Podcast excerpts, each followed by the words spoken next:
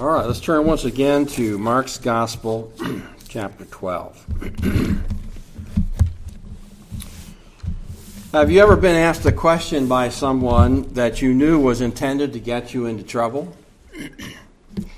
And that no matter how you answered it, the outcome was not going to be good for you. And this is the tactic that the Jewish religious establishment of Jerusalem was using against Jesus. They wanted to discredit him before the eyes of the people to quash any sense of authority he may have had over them and eventually uh, turn him over to the Roman authorities. Now, this has been going on since Jesus arrived in Jerusalem at the beginning of Passover week. And on the first day, his supporters honored him as the son of David, the rightful king of Israel. And Jesus arrived in the temple the next day, and he disrupted the uh, normal activities, really the business activities of the money changers and the merchants, who turned the house of the Lord, the house of prayer, into a hiding place for thieves. He was confronted by members of the Jewish high court about his authority to do such a horrible thing, and then he associated his authority with that of the last great prophet, John the Baptist, who himself indicated that Jesus was the one coming greater than he. And finally, Jesus taught them a parable about a vineyard that clearly indicated he was the last in a long line of people sent from God to gather fruit from his people, but he was greater than the others because he was the son and heir. And he would become the chief cornerstone of the new temple of God made without hands. Now, the combat with religious authorities continues through the rest of chapter 12. The Sanhedrin, or the Jewish high court, sends a wide array of people to confront Jesus with questions intended to entrap him and uh, uh, trip him up in his answers so they could get him into trouble. First of all, they send the Pharisees and the Herodians, which really were kind of strange bedfellows. They come with a political religious question about taxes. Next, he's approached by a group of Sadducees with a theological question concerning the resurrection. And finally, a single scribe comes and brings a question What is the first and great commandment? But the Lord Jesus is not fooled by the motivation or the content of these questions, and he answers them in all his divine wisdom. He's not entrapped, and he teaches his enemies a lesson about the true interpretation of Scripture on all these levels. His spiritual authority continues to shine through all of these different ploys, so much so that we find his listeners once again marvel at his wisdom, and his enemies actually fear to ask any more questions of him. And we too learn much from what he says, but most of all, we see the wisdom that proves Jesus is the servant Son of God. Our Heavenly Father, we pray this morning as we uh, look to uh, this program of trying to trip up the Lord Jesus Christ, we would see his wonderful wisdom and how he handled himself, how he properly interpreted uh, Scripture, and really shut the mouths of his critics. Lord, we realize from what he says in our study today that we owe you everything. We may have to pay taxes to Caesar, but the most important thing is we give you your due. We worship and honor you above all things. And also, we have information here, Lord, about the resurrection in some respects. And we pray, Lord, you help us to realize that we should be looking forward to life in heaven with you and uh, that we will be raised again someday in the future. Bless our study, we ask in Jesus' name and for his sake. Amen. All right, the first thing that we're going to look at here, going back to chapter 12, verse 13, Mark's Gospel, is Jesus' wise response to a question about taxes. Now, that's a pretty big concern of ours today, isn't it? One of our big complaints today is about paying taxes. And most of us feel that we pay too much in local, state, federal, uh, sales tax, and every other kind of tax we can think of, and that much of the tax money we give or uh, part with is not spent wisely. And this group of authorities was using a question of this nature about the Roman poll tax to make Jesus take sides in an issue that might put him in harm's way no matter which way he answered it. So let's take a look here at this ploy of the Pharisees and the Herodians. In verse 13, we're told, Then they sent to him some of the Pharisees and the Herodians. Well, who are they? We got to back up to the previous chapter. We know that when Jesus was confronted, he was co- confronted by uh, chief priests and uh, uh, uh, scribes, and they were again upset about what Jesus had done. On that first day, he enters and clears the temple courts. We believe this uh, current uh, issue takes place on Wednesday of Passover week. And uh, according to chapter 11, verse 27, the previous day he was approached by chief priests, scribes, elders, members of the high court of the Jews. And it is this group that now sends these different delegations to pose questions to Jesus. Now we've met the Pharisees. We know that they were a conservative religious sect in Judaism. They were the legalists uh, who appear to be very righteous on the outside, but really they're very hypocritical in their actions. They're paired with the Herodians, which we've also met. Uh, they're more of a political party. They support the Herodian dynasty, which is all uh, hooked up with uh, Rome. And there was really not a whole lot of love lost between these two groups. But as we've mentioned before, in the case of getting rid of Jesus, the enemy of my enemy is my friend. And so that's why these two are come together. Now, it's obvious that their purpose is nefarious. They come to Jesus in verse 13 to catch him in his words. And that verb to catch is interesting. It means uh, it's something that's used of hunting or catching animals for food.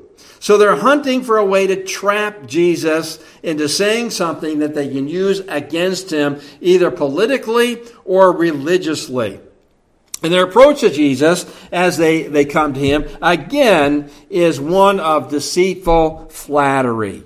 When they had come, they said to him, Teacher, we know that you are true and care about no one, for you do not regard the person of men, but teach the way of God in truth and yada, yada, yada. They're flattering the Lord Jesus. They're kind of buttering him up a little bit. Certainly, we don't believe that what they're saying to him is something they really believe because they wouldn't have been approaching him this way in the first place. Um, what they do say, however, about him is absolutely true. He is a teacher or a rabbi, even though their group has not re- recognized him as such he is true in his character, and he is not a respecter of persons. When it says here, you care about no one, that's similar to the phrase in the next uh, line, uh, you do not regard the person of men. In other words, he's not a people pleaser. He, he speaks the word of God in truth. He doesn't care what uh, these factions may believe. He doesn't care what the, uh, uh, the, the uh, sayings of the day are all about. Uh, he is concerned about speaking the truth. He's not influenced by current opinion or established traditions. And they have found this out by experience as they have heard him and they've seen his great influence among the people. Now, the last phrase, excuse me, uh, you teach the way of God in truth. Now, I really doubt that they thought that or believed that. Again, they're, they're not sincere in what they're saying. They don't believe he taught the ways of God and truth, at least not the ways they thought that he should. But deep down inside, it may well believe, uh, uh, it may well be that they did believe this, and they they were being convicted by some of the things that he said. And what he says turned upside down their comfortable way of living and worshiping God. And so again, they're coming with this purpose of flattery. We all know what that is. It's to put you off guard so you might be uh, taken advantage of in some way. And as they do this, they then pop this political question with religious undertones. Is it lawful? Is it permissible to pay taxes to Caesar or not? Should we pay this tax? Now, let's go back into history. Let's take a look at the background here and see what uh, they're, they're getting at, what they're talking about. In AD 6, Judea became a province of Rome, and an annual poll tax was imposed upon its citizens of one denarius uh, uh, every year. Uh, that's about a day's wage.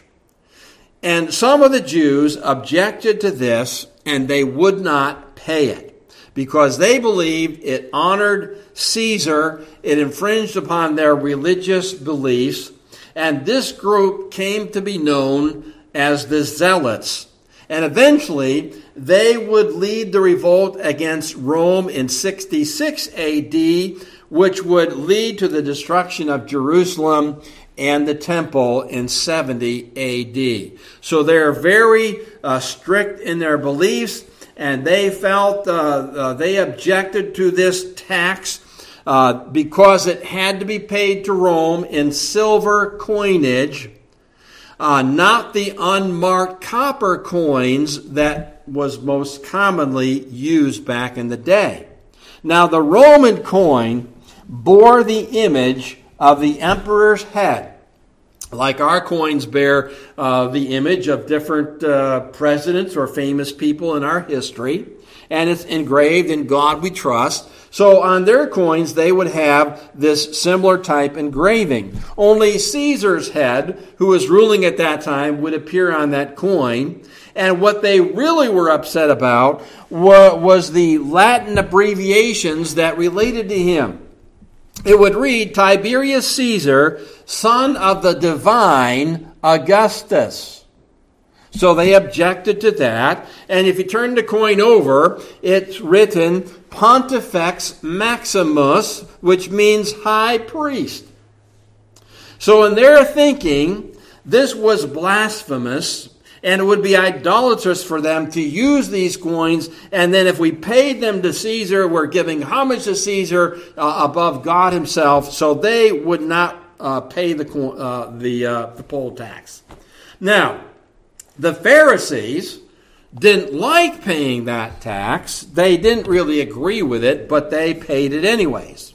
The Herodians, who of course supported Rome as well as the Sadducees, well, they didn't have any problem with it at all because they were pro Roman. So, what was the trap? If Jesus said, no, you don't have to pay the tax, well, that would upset uh, uh, the, the Roman authorities, and the Roman authorities could get him into trouble if he was reported. If he said, yes, you do have to pay the tax, well, that would infuriate the zealots, uh, and he would lose their support. So, in their minds, this is a catch 22. He's going to get it one way or the other. But when Jesus answers, we see his wisdom because he really doesn't fall fully on either side. And he points out their own hypocrisy. So when we look at verse 15, uh, the last part of the verse, but he, knowing their hypocrisy, said to them. So, first of all, Jesus is aware of the hypocritical nature of what they're trying to do. He knows they do not mean what they say, and he knows that they are testing him. He mentions that here. Why do you test me? Why do you tempt me? In the context here, they're, they're trying to put something in his way that will trip him up. He's aware of that. And their purpose is that he will fail and they can uh, somehow get rid of him through this. And we need to understand today that Jesus always knows our true motivation to what we say and what we do. We too are often guilty of flattery or covering our, our, our feelings. Sometimes it's wise to do that. Sometimes it's wise to hold back what we really think, but never for a nefarious or selfish purpose as these people were uh, trying to, to do. Jesus saw through this whole ploy. Then Jesus asked them a question, as he often does, to explain what the position should be. Bring me a denarius that I may see it. Okay, so what does that tell you? Well, first of all, Jesus didn't have one. So Jesus is not using that particular coinage. But they bring one to him. So guess what? They are using it. They're big hypocrites. This is something that they have in hand. This is something they're using all the time. And they're trying to trick him with it. So they're being big hypocrites about the whole situation. So they're using the money. Jesus is not. But if they're using that money, then they're under the obligations of the authority who coins that money. Now, Jesus then asked them whose image and inscription is on the coin. Well, that was simple. You just have to look at it. And as I just explained, you would see the head of Caesar Tiberius, and you would see the, the imprints of uh, uh, the accolades toward him. So, uh, there it is, laid out before them. And the answer that Jesus then gives to them doesn't really come down on either side because he says to them, verse 17, render to Caesar the things that are Caesar's, and to God the things that are God's. It's really not all that difficult. Now, when he says to render to Caesar, that verb means to give back. So where does where do the coins come from? Uh, today they come from printing presses, and we just print money like it's going out of style. Uh, but who prints that? The government prints that. The government puts their stamps upon it. So it comes from the government. In a sense, they own it, and we use it for our benefit. So we're under obligation then to give back or pay back to the government what they say we owe. And the situation was the same back in that day. Um, Caesar prints the coins, and you are requested to give this particular coin once a year as a poll tax. Jesus says there's nothing wrong with doing that. It belongs to Caesar, so we pay to Caesar what is due him. It doesn't mean you're worshiping Caesar. It doesn't mean you're somehow offending God by the use of a secular coin. So he doesn't really stand with the viewpoint of the zealot. Uh, uh, and you're not committing idolatry or dishonoring God by paying that secular tax. But what he goes on to say is even more important when he says to render to God the things that are God's. That's the main thing. That's the, the issue we should be concerned with.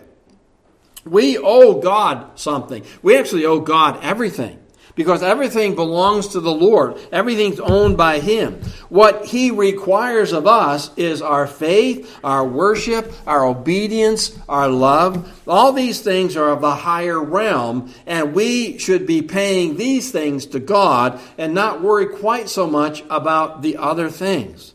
These are things that must be rendered to Him.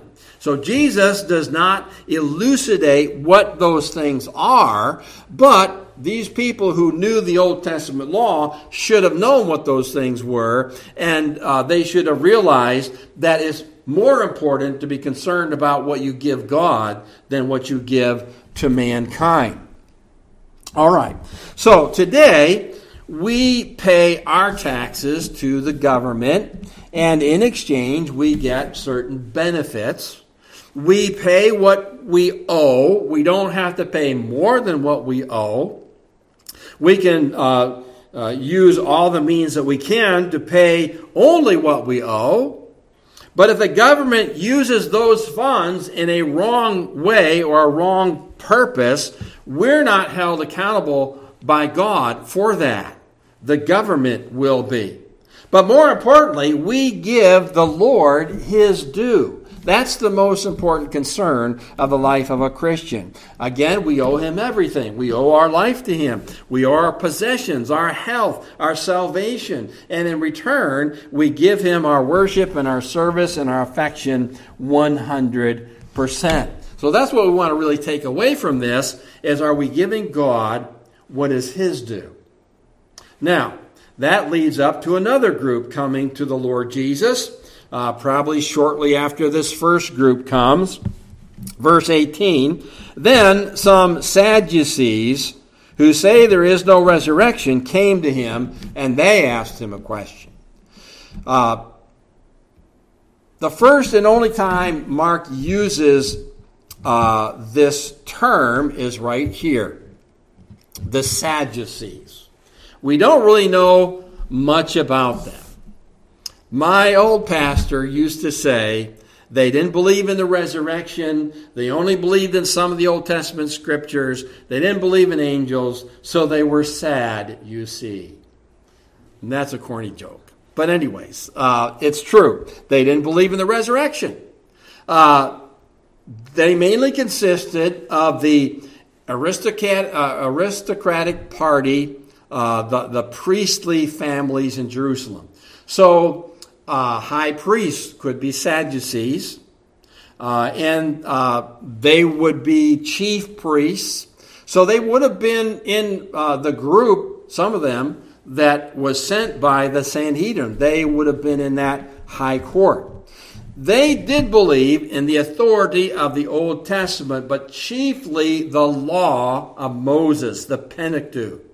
So if a doctrine was not clearly defined in the first five books of the Bible, they did not hold to it.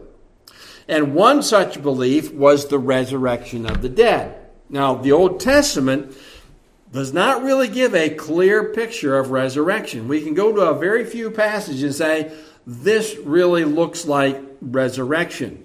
But they rejected it because they could find nothing in the first five books of the law to support it. To them, Sheol, or the grave, was the final resting place of a person, and the only way a person kept on living or might be resurrected would be in your mind as you remembered them uh, in the past. So that's why having a posterity was so important to some of the Jews. So there would be people in the future who could think back and remember who you were. And that's probably what's involved here in the question that they ask. So, what do they do? They, of course, draw upon the law of Moses and his instruction given back in, in uh, Deuteronomy 25 uh, what is called the law of levirate marriage, which they explain here. Teacher Moses wrote to us that if a man's brother dies and leaves his wife behind and leaves no children, his brother should take his wife and raise up offspring for his brother. So, what that means is that your brother uh, would take your place, he would raise a child in your name, and in that way, your name would not vanish in history, and uh, the child that came from that would carry on your name. So that's the scenario here, and we really only have two examples of it in the Old Testament, so we don't really know if this was practiced then or not, but they're using this uh, to try to disparage the belief in resurrection, which they apparently believed Jesus was in agreement with. The Pharisees would have believed in this. And they're trying to make it look like believing in a resurrection, a bodily resurrection, is just foolish and dumb. Because in their scenario, uh, uh, a husband dies, the first husband dies, he's got a bunch of brothers, and every one of them who takes the wife, which by number three I think would have been unwise, uh, they die and they're married, uh, the, the wife is married to the next brother. on and down the line. So all of them had her as a wife. So when you get to the resurrection, who whose wife she going to be? And uh, they thought, well, this just makes resurrection life look look foolish. And uh, they don't think Jesus is going to be able to answer it. And maybe this is something they posed to Pharisees from time to time and made a big joke about it because of their view of the resurrection. Now, uh, it, that seems a bit far fetched to us as an example, but have you ever thought about that? Have you ever thought, well, um, a Christian uh, had a divorce in their history and they got remarried? Or your spouse died and you got remarried? And you think about, wow, what's how's this going to work out in heaven someday? So it's not really all that far when we think about, you know, resurrection, eternal life. So Jesus gives an answer here, and uh, I don't know if it helps us out or not, but this is what Jesus says, and he gives another wise answer about the resurrection. And he responds in a twofold way as he explains the error of interpretation of these Sadducees. In verse 24, Jesus answered and said to them, Are you not therefore mistaken because you do not know the scriptures nor the power of God. Okay, now you're a Sadducee. You've been studying the scriptures. You may know by heart large portions of the law of God. And this fellow comes along, uh, this upstart, and he says, You're mistaken because you don't know the scriptures. That would have been a blow to them. That probably would have made them mad right there because Jesus says, You don't know the scriptures and you don't know the power of God. So you're not thinking correctly about the scriptures, therefore you're mistaken. You're in error.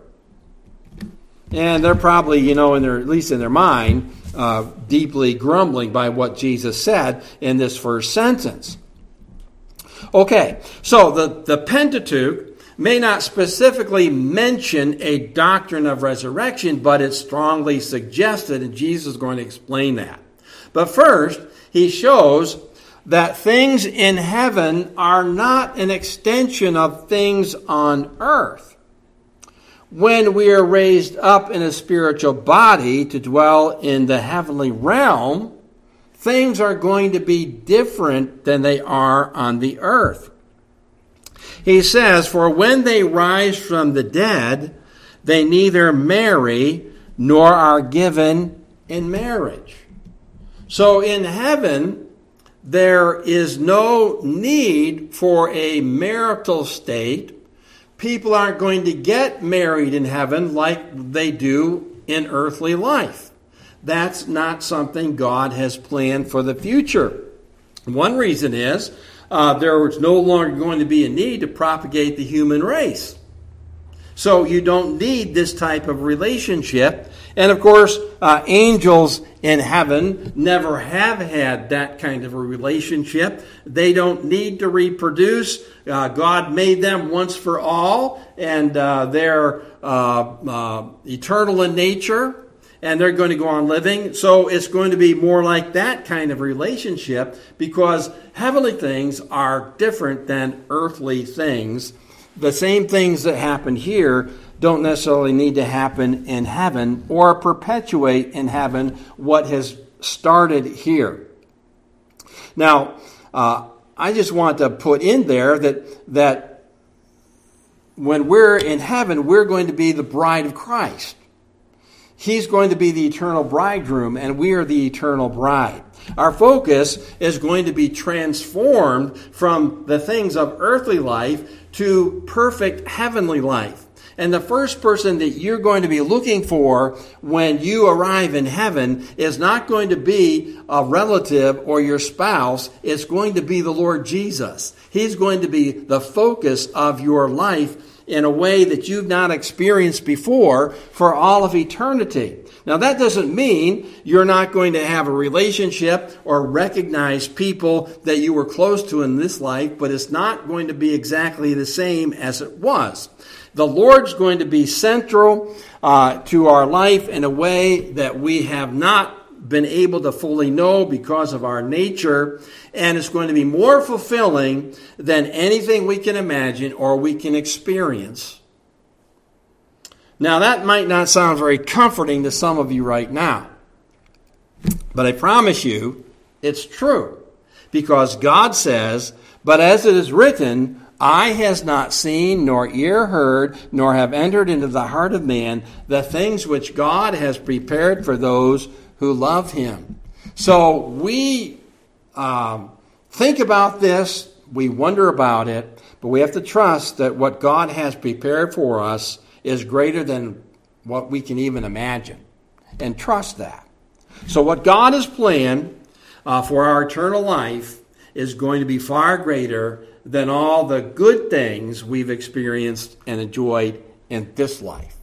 Now, getting back to the question concerning the resurrection of the dead, Jesus takes them to the incident of Moses and the burning bush. This is in the book of Exodus, chapter 3.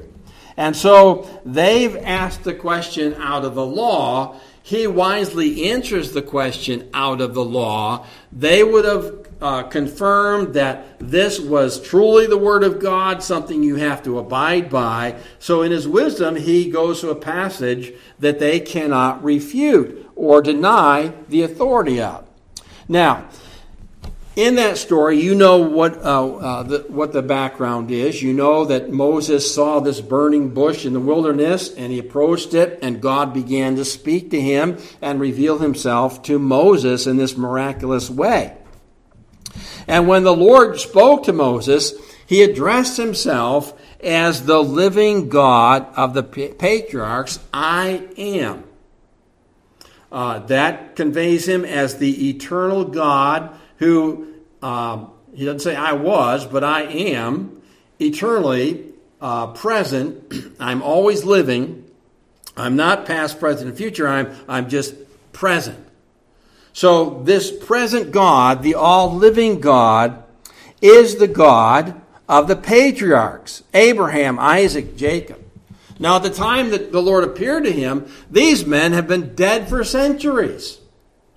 Uh, we would allude to them and say, well, Abraham died and Jacob died and Isaac died, and they've been dead for a long, long time. Physically speaking, that was true, but in God's uh, uh, reality, it's not true. They're with him in glory. So, what this all implies is that um, God is not the God of people who are in the grave, who are in Sheol, whose bodies uh, have decomposed. He's the God of the living. So that implies that the patriarchs live not just in the memories of God's people, but they're really alive in the presence of God. And the covenant relationship that they entered into with God in the Old Testament was not a temporal um, situation, it was eternal in nature, it was forever in nature. So the living God has the power to keep their spirits alive, and if He's able to do that, he's able to raise them up in a bodily form to live forever someday. So their argument uh, really is, is lacking in thought. And in this respect, the Sadducees were greatly mistaken. As one commentator put it, resurrection is not a matter of human potential, but divine power. Their rejection of it is the product of a secular perspective. And sometimes I think that perhaps we uh, think of uh, God in heaven and our future with Him in too much of a secular way. And that's the way they were viewing things, and they were totally wrong. So, what are we taught by these uh, attempts to get Jesus uh, to incriminate himself, shall we say? well, first of all, what comes across to us, again, is the wisdom of the Lord Jesus Christ. Now, when all this is going on, it's not just him and these groups who come that may have a few men in them. There are people mulling all over uh, the, the city of Jerusalem, and they're coming to the temple on a regular basis. There were probably hundreds, uh, maybe more, in the temple, and they can overhear these things, this back and forth. And we're told at the end of verse 17, they marveled at him. Not just the people who brought the question, but anybody else who may have been there. And this uh, particular term is kind of a superfluous one. It's the, the biggest one you could use to get across their sensibility, their feeling of what Jesus had done. So he's impacting the people in the city who were not as familiar with him as the Galileans and some Judeans who lived outside of the city. And they're thinking that Jesus is really amazing in how he answers this question. And we've seen this again from time to time. There's no question that Jesus cannot answer about life. There's nothing he doesn't have the right perception about. He always gets to the point. He always corrects erroneous thinking. He uses his divine authority and scripture to put people on the right path and we should be thankful that he still does that today through the Word of God, the Bible. And so the wisdom of Christ himself is before us, and we need to follow it. We need to practice it. Then we have the issue here of Caesar and God. And again, we're not offending God by paying taxes, even to uh, a government that may be involved in a lot of unrighteous endeavors.